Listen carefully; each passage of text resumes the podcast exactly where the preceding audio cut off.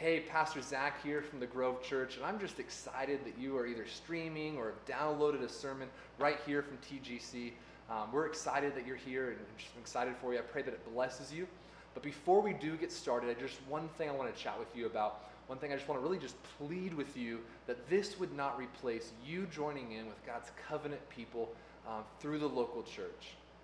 I pray that this would be only supplemental to your growth in Christ and would in no way replace you joining regularly with God's people, sitting under your pastor and serving your brother and sister in Christ. And so, if you're local to TGC, I just want to extend the invitation for you to come and join us. We're here every Sunday, 10 a.m., downtown Spruce Pine, right on Lower Street. We would absolutely love to have you. If you're not local, then I just ask and pray that you would find a local body of believers who love Jesus, preach the Bible, and is a place that you can both serve in and find community with. After all, this is God's plan to push back what's dark in the world. The local church is to be a light and we pray that you would find that. I hope that this sermon blesses you. May God bless you as you listen to the proclamation of His word. All right, so you guys ready to dig into it? I hope so. That's all I've got left. Um, so, that's what we're going to do. So, Colossians 1, uh, as we just read in, in verse uh, 24. Um, I think the first thing uh, we, we really want to dig into as we, as we read the whole thing um, is that Paul, just before this, uh, in verse 23, says, became, that I, Paul, became a minister. Um, and he's going to use that word minister again, as we read in verse 25, of which I became a minister according to the stewardship of God. So, the, real quick, I, kind, I, I, think we need to put some context into this word minister um, because I think when we think of this word minister, we kind of think of my position here and what I do. Um, and that's not what Paul is talking about. When Paul uses this word minister here, what he's really saying is this word for servant. Um, it's the word we might get, uh, we'd get servant from, or, or, the word deacon. And, and, I don't mean deacon like, like we think about in, in Baptist churches here today, uh, where they're like the leaders of the church. I mean, like deacon is like people who just serve in the church. And so when we think about this word minister, we think about the word servant. We need to hear the word servant. So we hear Paul say he's a minister. Don't think about some position that you're, if you're a Christian, some position that's higher than you, because that's not what he's talking about. There's not a single person who's been called to Jesus who hasn't been called to be a servant. Everyone who's been called to Jesus is called to serve both Jesus and his people. And so this word servant here is not Paul separating himself from the church, but being a part of the church. I'm a servant along with you. And so, so we have to understand that when Paul uses the word servant, when Paul's talking about the things that he's doing, this isn't some high calling or higher calling than what's for us. This is our calling. We are to be like Paul in this. We are to be servants. Um, and so we serve Jesus by both serving him, his church, and others. Um, and so, uh, and we'll talk about kind of how that looks as we get into it. But I want to kind of get into verse 24 here because we read really quickly in here what seems kind of like a problem. And so it says, Now, Paul writing, now I rejoice in my sufferings for your sake, and in my flesh I'm filling up what is lacking in Christ's affliction for the sake of his body, that is the church. So, this idea that Paul is filling up what is lacking in Christ's afflictions, like, ooh, uh oh, like, wait a second. Like, Paul's spent um, the last uh, 23 verses saying nothing is lacking. Like, like Christ is everything. Christ is all. Christ is the creator of the, of the universe. And he, everything that was created was created by him and through him and for him. And in him, everything is held together. Like he's building up the preeminence of Christ. And now he's saying something is lacking. And so we kind of think about that and we hear that, and that could be an issue for us. And that could be, why is Paul saying this? Why, is Paul, why would Paul say something is lacking? And so Paul's writing this letter, and what he's saying here, this idea of lack, I think we read too much into it. And so let's look at the word affliction first. Uh, this word affliction, so to lack in affliction, lack, lack in Christ's affliction, this word affliction, the thing that's, that we need to note is it's never used to, to describe the crucifixion of Christ. Nowhere in the Bible is the word affliction used, or this Greek word for affliction used to describe the crucifixion of Christ. So he's not talking about something that's lacking in the finished work of Christ. Because when Christ died on the cross, he didn't say, it's almost done. He said, it's finished. It is finished. And so it is finished. And so nothing is lacking in the crucifixion.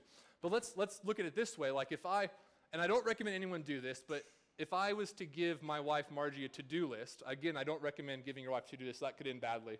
Um, but if you do that, um, I'm just kidding. Not that you should, but I don't think Margie would hate me for it. But if I gave her a to do list and I came home and I said, hey, babe, like, did you know, she's like, she's like, hey, I didn't get it done. And I'm like, oh, okay, hey, what do you lack? Now, what I'm saying in that moment, I might not say it like that, but some people might say it like that. What do you lack? You're not saying that what you've done up to this point is not enough. It's not good. None of it, you're not saying that none of it was good. You're just saying there's still more to do. And so when we think about this idea that, that what's lacking in Christ's affliction, we have to think about like that. Not that what Christ has done already isn't, isn't good, but that he has more yet to do. There's promises that have yet to be fulfilled. That we have, we're not sanctified. So we're, we're here on this earth, and, and, and Paul would say right before this that, that Christ works to present us blameless and above reproach, holy and blameless. So Christ sees us like that, but the reality is that we still sin. We still have sin. We still wrestle with our flesh. We still have this dual nature in us. And so, you know, like Paul would write in, in Romans, in Romans that he, there's things that he knows he should do that he doesn't do, and there's things he knows he shouldn't do that he finds himself doing. And so we as Christians, we can resonate with that. And there's, I know what the right answer is, but sometimes I don't want to do that. And there's, I know what, what I know things that I shouldn't do, and I find myself doing those things. Like we can resonate with that. And so there's still work to be done. And so what Paul's saying here is there's he's filling up what's lacking in Christ's affliction, that he's hasn't, the suffering that's going to present us mature is not finished yet. That there's still suffering for his church to be done, to sanctify, to change his church, to make his church blameless, to make his church holy. Not just uh, the perception of Christ to his church, but in actuality. And we know that that will happen upon death when we're glorified but we, that happens in us now as we, as we live, as we're sanctified, as we're made holy by, by Christ. And so, this idea, filling up what's lacking in Christ's affliction for the sake of his body, that is the church, is that Paul is suffering for the sake of the body. He's suffering for the sake of himself and for the body. Um, and, and so, what we can take away from this and what Paul is saying, he's enduring affliction for the church. He's enduring, like, Paul's writing this letter and he's in prison. And so he's in prison saying, like, my afflictions are for you. Like, I will gladly continue to preach the gospel, even if I keep landing up in jail, because I want the gospel to go out. I want people to hear the word of God. I want people to be changed and saved and come to Christ. And I want churches to be planted. And I will keep doing that, even if it means more in jail more time in jail. So Paul's saying, My affliction is for the church, that I suffer. I will gladly take the hit for you and go preach the gospel, even if it means more jail time. Like, you will face suffering as a Christian. You will face afflictions. You will suffer. Bad things will happen. Like, horrible things can happen to you. And that is part of being a Christ follower. I know that's not sexy. Like, if you're looking for a church, it's like, I'm just going to come here and, and just tell you everything's going to be okay and you're, everything's going to be great. Come to Christ, everything can be better. That's not biblical, and it's not what we're going to say here. And it didn't take me long to just go onto my Twitter and find, um, I do have a Twitter account. I know that's not everyone has that, but I have one. And uh, one of my favorite, uh, favorite, it's kind of loose word, one of my favorite prosperity gospel clowns that I, I follow just to kind of see what he's saying if you don't know what I mean by prosperity gospel clown, is there's this uh, gospel that's preached today that if you come to Christ, everything's going to be okay. You'll be healthy, wealthy, um, you'll have friends, you'll have family. Like everything's going to be okay if you just have enough faith and you come to Christ and you listen and follow Him. Everything will be okay. And so I, I go to this Twitter page, and the, literally yesterday, as I'm kind of putting the finishing touches and kind of uh, you know internalizing my sermon, I, I get to read this, and it was just so fitting uh, he writes, he tweets, if you'll be sensitive to what you're hearing, the still small voice, the promptings, the suggestions, the alarms, then God will save you from heartache and pain. He'll lead you into promotion and favor. Does that sound like Jesus' life at all? Like, did Jesus, it, was it because Jesus wasn't he, hearing, he wasn't listening to that still small voice, the prompting, the suggestions, the alarms, that God didn't save him from heartache and pain? Like, you think about Jesus' life, and man, he, he, his family thought he was crazy. He went, he went home, and they're like, oh, we're not going to listen to you. You're, you're, aren't you Joseph's son? Like, we know Joseph. He's just a carpenter. We're not going to listen to you. He's betrayed by his friends. The, the government hates him. Like, was he saved from heartache and pain? Was it because of his lack of hearing and listening and obedience? No, it was because of his obedience that he felt heartache and pain.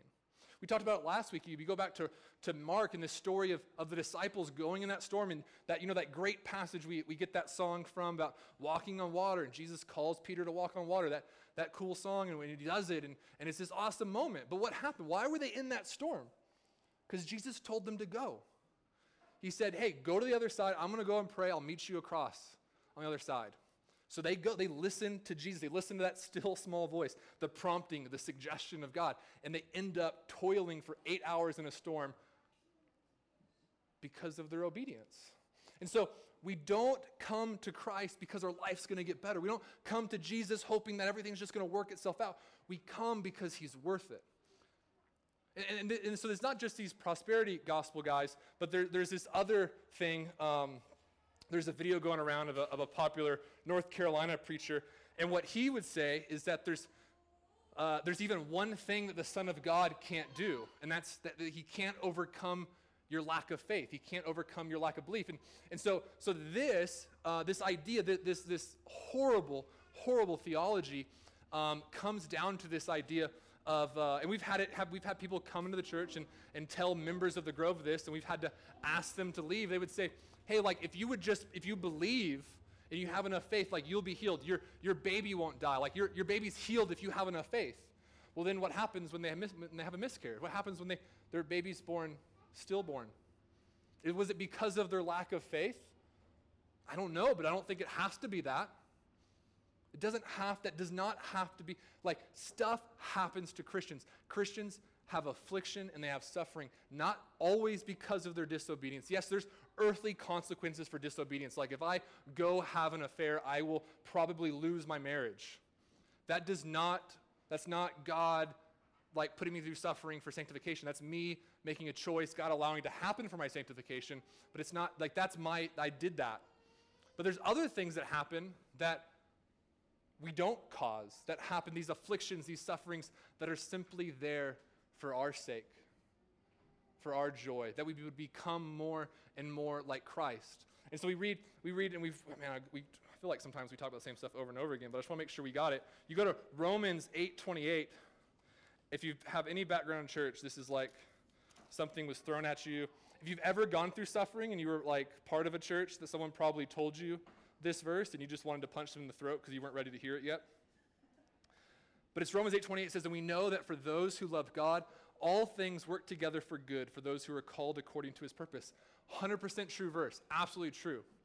But what happens is we mix up what that good is. We think that good is like, well, then that means I'm going to have a family. I'm going to have babies. I'm going to get married. I'm going to have a good marriage. I'm going to get that promotion. I'm going to have that favor.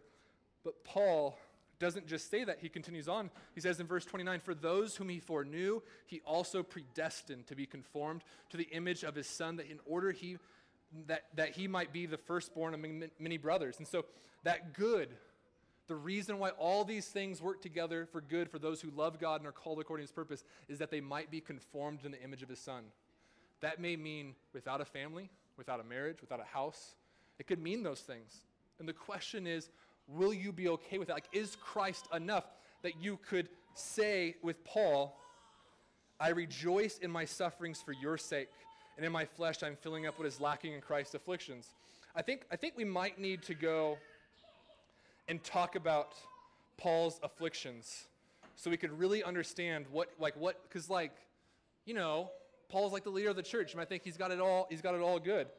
So, Second Corinthians uh, I didn't put it up on there, but if you turn to 2 Corinthians chapter 11, starting in verse 24, it's, uh, it's so good. It's, it's so awful that it's so good. 2 Corinthians 11, 24. He says, Five times I have received at the hands of the Jews 40 lashes less one. That's 39 for those who were public schooled with me. I did the math. Three times I was beaten with rods. Once I was stoned. Three times I was shipwrecked. A night and a day I was adrift at sea. On frequent journeys in danger from rivers, danger from robbers, danger from my own people, danger from Gentiles, danger in the city, danger in the wilderness, danger at sea, danger from false brothers, and toil and hardship through many a sleepless night, and hunger and thirst, often without food and cold and exposure. And apart from other things, there is the daily pressure on me of my anxiety for all the churches. That's Paul's afflictions. That's, those are the things that Paul rejoices in for the sake of the church. I think on, on, on one of these shipwrecks, I think it was the, uh, the, the second time he was shipwrecked, he's on an island. It could have been the third. I'd have to go back and look, but he gets bitten by a viper. Like, come on. Like, he's on a missionary journey trying to spread the good news of the gospel of Jesus Christ, and he gets shipwrecked and then bitten by a snake. Like, if anyone could just cry out to God, be like, Are you serious? Like, why? Like, why me? I'm trying to do this for you, God. Like, it could be Paul, but he doesn't. He rejoices for the sake of the church. And, and, and, and in this, this is the part that blows my mind. Like he's shipwrecked, he is, he's, he's adrift for a night and a day, he's adrift at sea. And and you couple that with verse 28, apart from other things, there is the daily pressure on me of my anxiety for all the churches. So Paul, adrift at sea, he's like, oh man, I'm, I'm just, I hope the church in Ephesus is doing well. Like I'm just so worried about them. I hope they don't hear about this and think God's not a, not a good, glorious God. Like he's adrift at sea thinking about these other churches having anxiety not for himself, but for the church. Like he, he's, he's adrift at sea. He's being bitten by a viper, and he's like wondering, like, man, is this church in Colossae? I hope they're hearing my letter. Like I hope Epaphras, he's, I hope he's pastoring well and hope he's leading them in love and grace and in truth. This is Paul. This is, this is Paul. He is serving for serving Jesus and serving his people, and he's suffering because of it, but he counts it as joy. This is the cost of ministry. You will suffer for ministry. And every Christian in here is called to ministry. JD, I've said this before, but JD Greear, he's now the president of the Southern Baptist Convention. Um, he, he, he said it this, I think this is hyperbole, but I, I, I, love I love why he said this. He said, The day I became a pastor was the day I left the ministry. What he means by that, because in, in Ephesians, Paul would say that the pastor's job is to equip the saints for ministry. But in America, we have that so backwards that we think up here is ministry and everyone comes and sits and consumes and, and hears and listens, but they don't have a ministry. They don't serve. We serve up here and everyone just comes and listens. But Paul says, no, like everyone's this, everyone called to Christ to serve. Everyone has this ministry. And the cost of that is, is, is suffering and it's affliction. So, what's the goal of, of, of Paul's affliction? What's the goal of his suffering? What's the goal of his serving? He says in verse 25, of which I became a minister according to the stewardship from God that was given to me for you to make the word of God fully known, the mystery hidden for ages and generations, but now revealed to his saints. To them, God chose to make known how great the Gentiles are, the riches of the glory of this mystery, which is Christ in you, the hope of glory. Like he is doing all this that the word of God might be fully known, that the, that the mystery that is, has been revealed to the saints would be known among all people that Christ in us is our hope of glory. Like Paul wants to see the gospel message fully known. He wants to see new converts to Christianity and those who have been converted to Christianity fully matured in Christ, fully knowing the word, fully knowing the good news, uh, knowing that Christ in them is the hope of glory, that they might be presented fully matured. This is his goal. And this is why we do what we do here. This is why we gather on Sunday mornings and we, we worship. This is why some of you get here 30, 45 minutes early to help get set up, is because we want to see the Word of God fully known. This is why we do home groups. This is why we ask our members to give up a night a week to gather together in small groups to love one another, to exhort one another, to encourage one another, and to pray for one another. It's because it's your ministry. Like there, there's going to be, I think home groups is so, so important. Home groups is, is this thing we do at the Grove, and where, where people come together on a night, not like a Sunday night or a Sunday morning. It's not like church service, but it's just a group of Christians coming together. They're eating a meal, they're praying for each other, they're studying His Word together, and it's this, it's this incredible time. And so this is why we do it. It's, it's, it's everyone in that group. It's their ministry. It's part of their ministry. They come and serve. And there's going to be nights where you're not going to want to come to home group. There's been nights where Netflix is way too tempting, where you're tired, work was too hard, the kids are too crazy, you didn't get the, your part of the meal done, and you're not going to want to come. But is that, is that suffering to come to home group and to serve? Is it really, in, like, can you compare that to Paul's suffering? Like, we're just asking for a night. We're not asking anyone to get shipwrecked.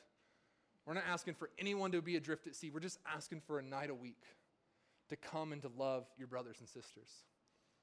is that, is that so difficult? And for a lot of us, it's not. We had 34 people sign up for home groups, so I, I, I love that our church is excited about it. But, but there's going to be nights where it's going to be tough. And in that moment, are you going to suffer a little bit for the sake of those around you? This is why we do what we do. This is why we pray together. We give up nights for home groups to mature and to serve others.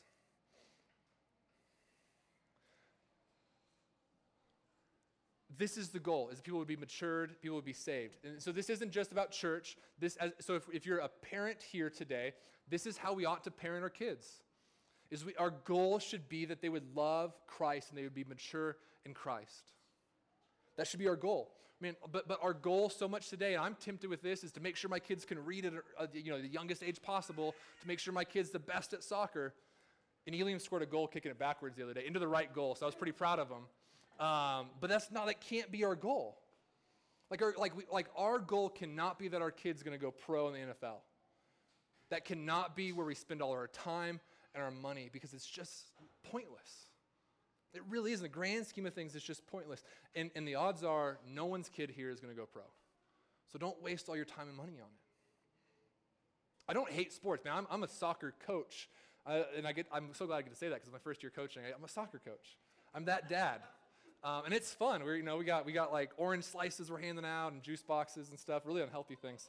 Um, we had Gatorade last week. Uh, I saw some parents like glaring at me, but um, but yeah, it, I mean it's so much fun. Like I love it.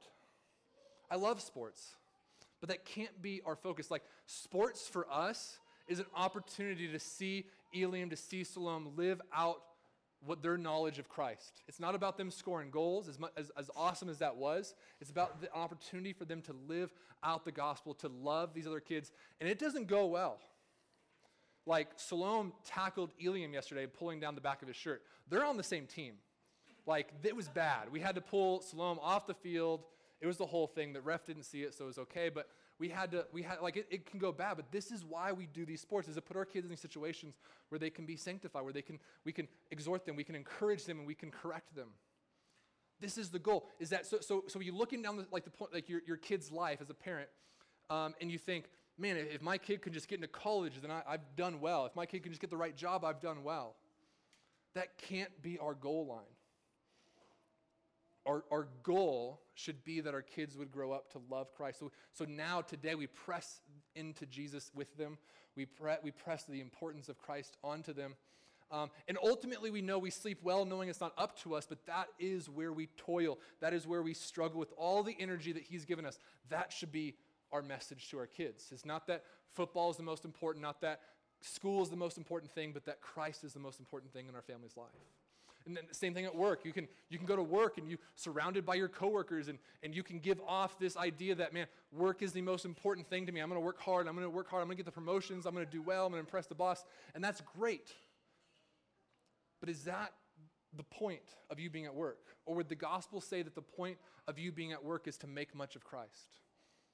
We can, we can go on and on. Family, you find yourself around your family, and I, I have family who don't know Jesus, and the point of that isn't just to enjoy Christmas or just to enjoy holidays or vacations with them, but it's to encourage them, to mature them. I have Christian, I have family who do know Christ, but they need, they need to grow in maturity. So we use these opportunities to grow, to serve, to love. And all that we do, this should be our ministry. Later in Colossians chapter 3 verse 16, Paul's going to say, "Let the word of Christ dwell in you richly, teaching and admonishing one another in all wisdom, singing psalms and hymns and spiritual songs with thankfulness to in heart in your hearts to God."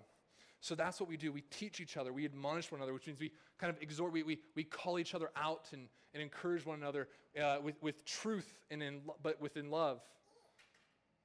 We point others to Jesus. That should be our goal. That should be our goal line. Knowing that ultimately it's not up to us, so we're not, we're not falling into that trap where, hey, if, if my kids don't grow up to love Jesus, I've done something wrong. Or if my coworkers don't come to Christ, I've done something wrong, or my family doesn't. But we, that's what we work for, and we, tr- we sleep well and trust that God's sovereign. And that He'll save whom He wants to save, and He'll love whom He wants to love. This is why we go to work. This is why we have families. This is why we have friends. We have home groups, why we have kids. This is why everything that we do is centered around this idea of, of this gospel that needs to go out and this serving that we have been called to do. So, how do we do this? How do we do this? Paul continues and he says, Him we proclaim, warning everyone and teaching everyone with all wisdom that we may present everyone mature in Christ. For this I toil, struggling with all his energy that he powerfully works within me. Before that, he said, making known uh, the, the glory of this mystery, which is Christ in you, the hope of glory. So, how do we do this? The first thing we see here is that this mystery has been made known. There's no secret knowledge. Um, and, and, this is how like a lot of cults get started when there's like, hey, we have some new secret knowledge. Um, and, and you come and you can come and we'll tell you this new, we have this new book that we created. This is secret knowledge. And this is how cults get started. There's, there's, there's cults back here that would say we have this new revelation from God uh, that you need to come uh, and, and, and weird things happen. So today, like, just be careful when people say they have secret knowledge and that you need to come hear it from them and they start asking you for like your pant size and weird things like that. That's when you know you're starting to get into like a cult area. Um, is when they start giving you certain clothes you have to wear. Anyway, um, that's just one of them. I don't know. There's other ones.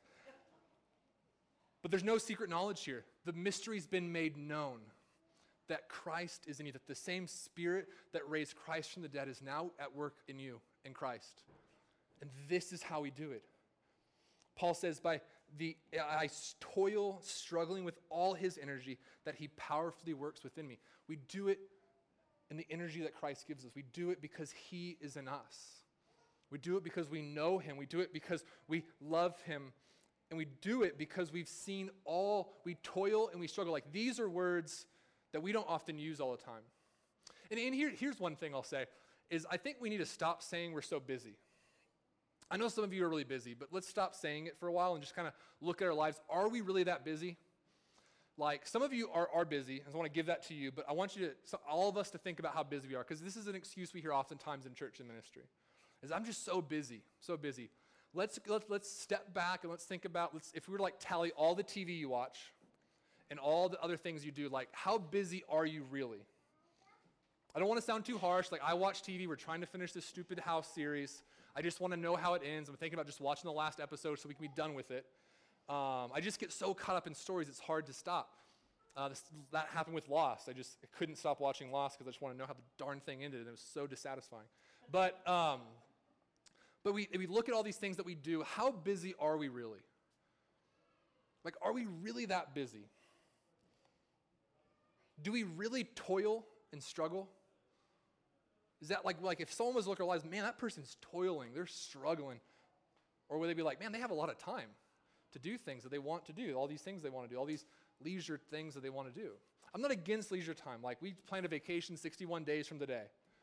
I'm counting down. Like, I'm really excited. It's exactly 61 days. I'm excited. We're going to go away for a week. I'm so excited. I'm not against leisure time, but I want us to think about how really busy are we is our life marked with toil and struggle? Because here, Paul doesn't say you shouldn't be toiling, you shouldn't be struggling through life. He says, For I, for this, all these incredible things, that we may present everyone mature in Christ. For this I toil, struggling with all his energy that he powerfully works within me.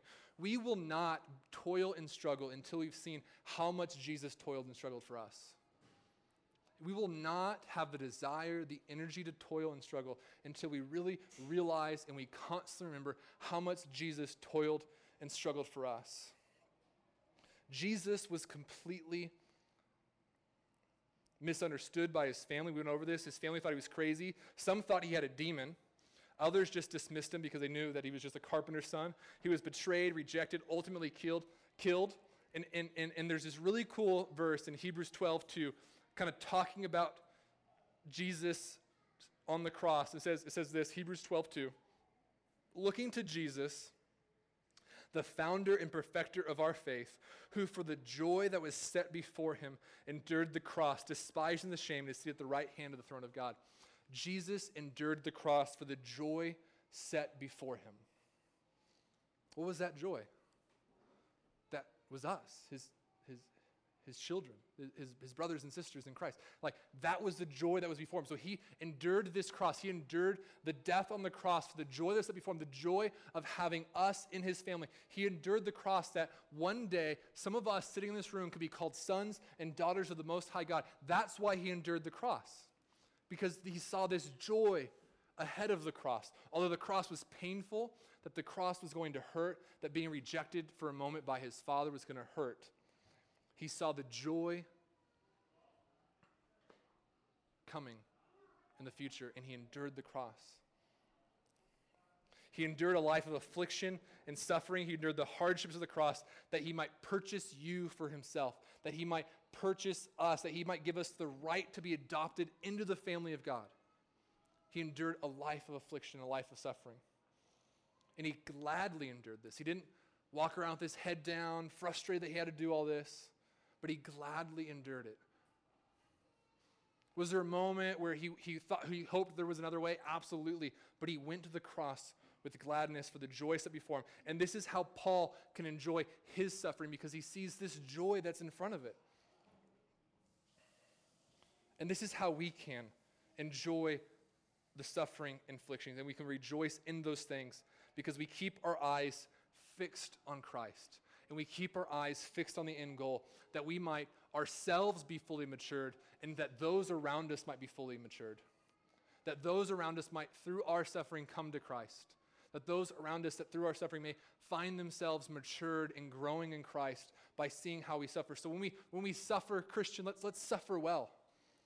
Let's suffer well. Let's suffer as those who don't have, uh, not, as, not as those who don't have hope that a future is coming where there's no more suffering, but as those who know without a doubt that there is this suffering coming. Will we have doubt sometimes? Absolutely. But we know in our heart that there's a day coming where there is no suffering, there is no tears, that all these things will end. And that's how we suffer. That's how we get through suffering. We know that this life isn't all there is. If this life is all there is, then yeah, suffering sucks, and it's. It's, it, we we should just just try and get out of it as quickly as we as we possibly can. But if suffering has a different purpose, then we can suffer well.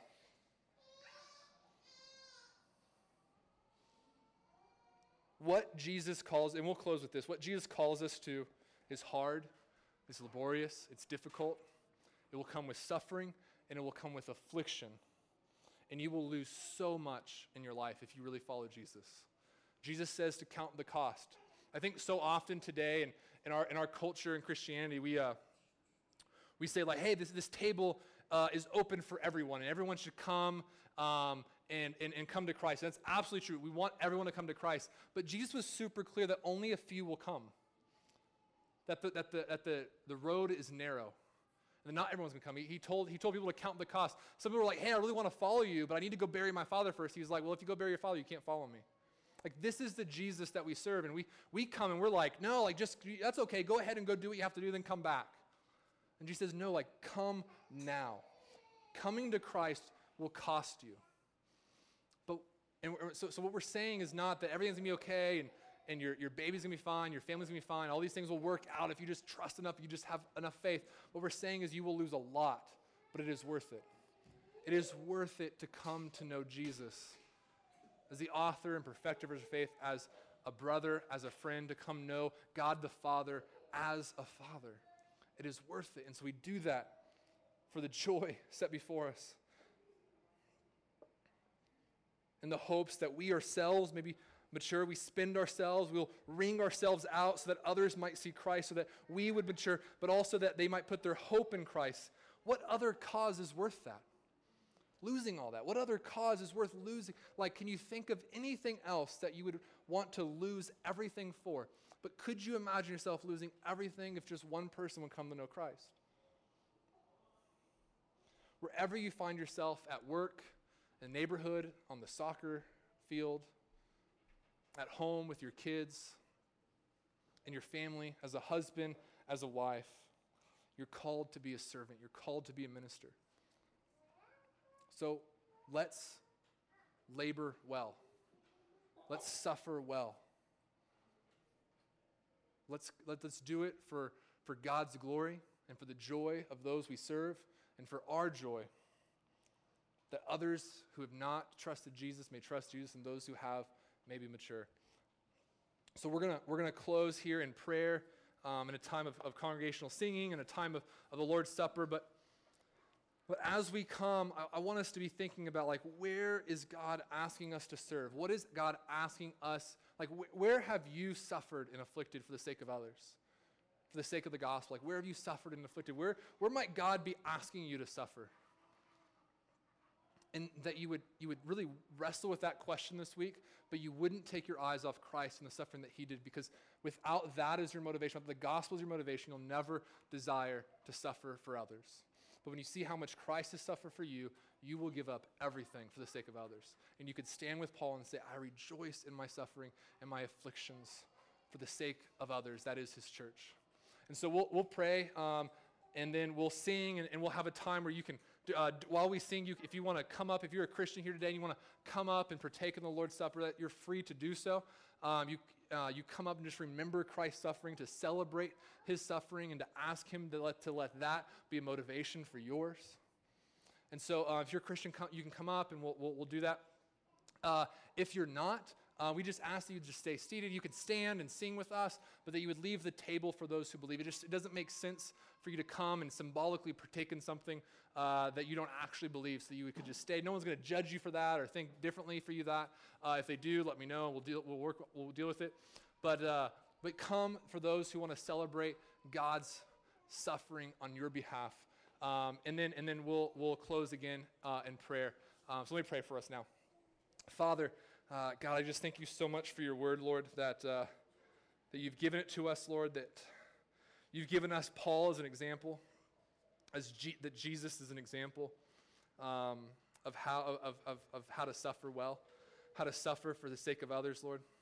I pray, Lord, that we could stand like Paul and suffer, that others may come to you, and that others may be matured in you in full wisdom and knowledge of your word knowledge of the gospel. Lord, I pray that we would constantly look to Christ as that motivation for our, for our suffering and for our serving.